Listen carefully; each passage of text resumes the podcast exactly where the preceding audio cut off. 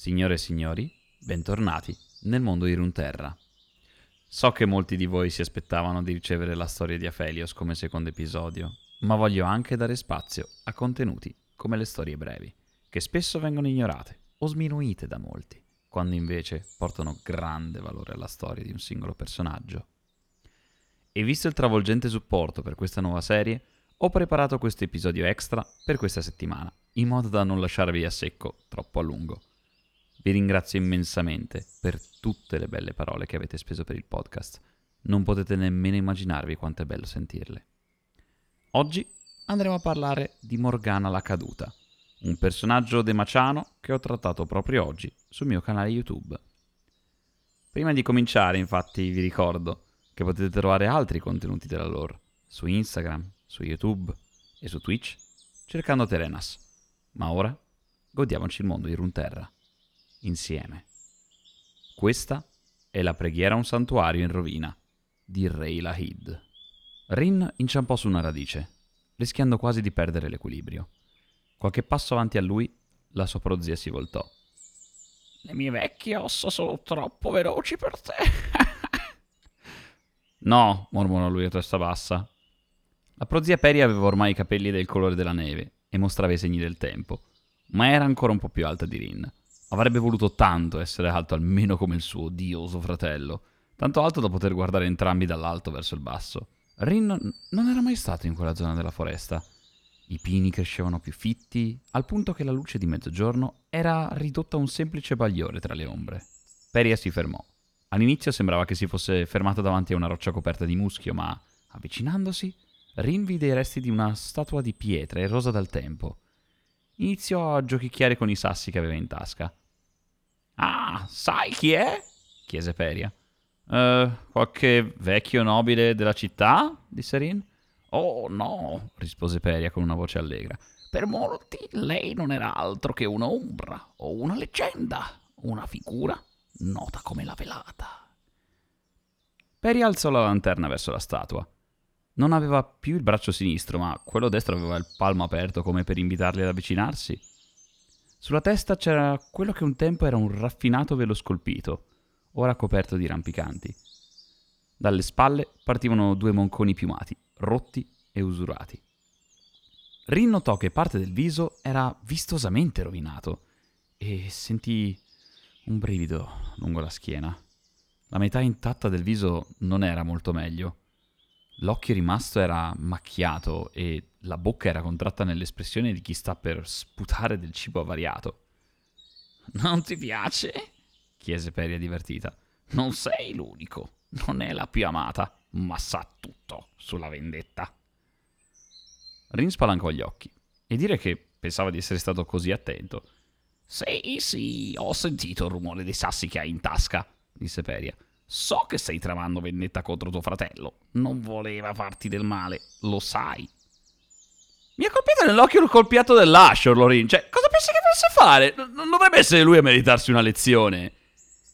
Ti sta mostrando dove tagliare la legna. Sai che non ti farebbe mai del male intenzionalmente, disse Peria. Si merita anche lui un occhio nero. E se gli facessi un occhio nero, che lezione imparerebbe, secondo te?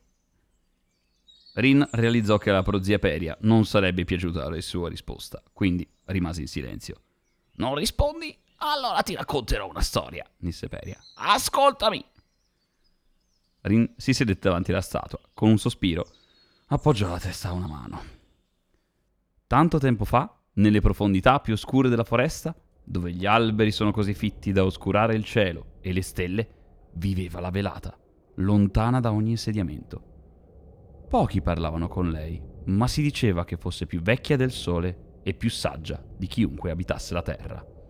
Chi aveva dispute irrisolte andava da lei a chiedere un giudizio, un consiglio, l'assoluzione e a volte una punizione. Ma lo faceva con cautela, perché era risaputo che le sue lezioni potessero essere molto severe. Un giorno, un chierico e il suo allievo si addentrarono nella foresta in cerca della velata poiché l'allievo aveva peccato. Aveva agito rabbiosamente contro il suo superiore, colpendolo con un incensiere. L'incenso ovviamente aveva sfregiato il volto del chierico con una grottesca ustione. L'allievo sapeva di aver peccato e si voleva pentire. I due avevano viaggiato un giorno e una notte prima di riuscire a trovare la velata. Entrarono in una caverna illuminata da candele. Gocce d'acqua colavano dal soffitto e sui muri c'erano strane pozioni. C'era odore di terra, di muschio, petricore quasi. Sul pavimento decine di piume, nere come la pece. Una figura silenziosa emerse dall'ombra. La velata. Un velo nero nascondeva buona parte dei suoi lineamenti, ma i suoi inquietanti occhi viola erano ben visibili. Camminava a piedi nudi, sulla fredda pietra. Quando l'allievo raccontò la sua storia, lo fissò, senza distogliere lo sguardo.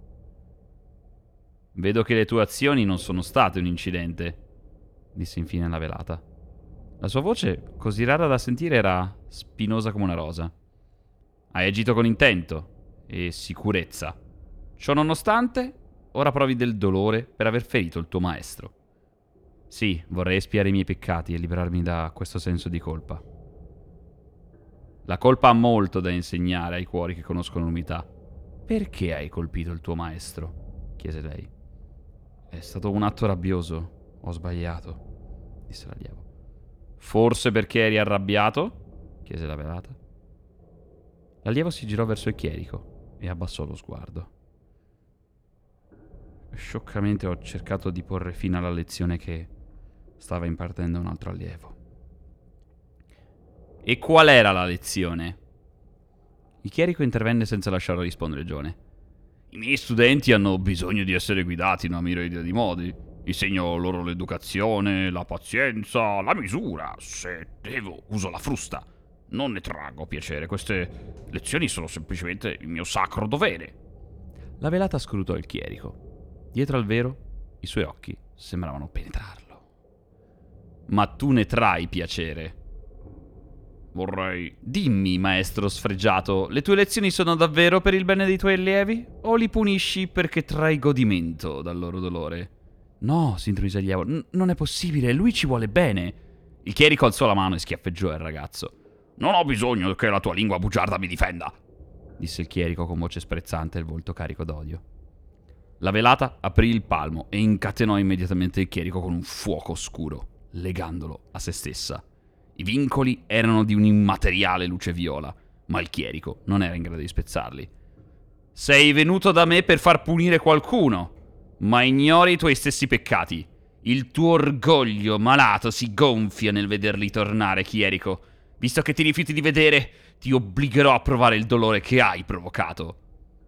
Con le sue catene, la velata gli fece provare la vergogna, la sofferenza, la solitudine che aveva inflitto ai suoi allievi.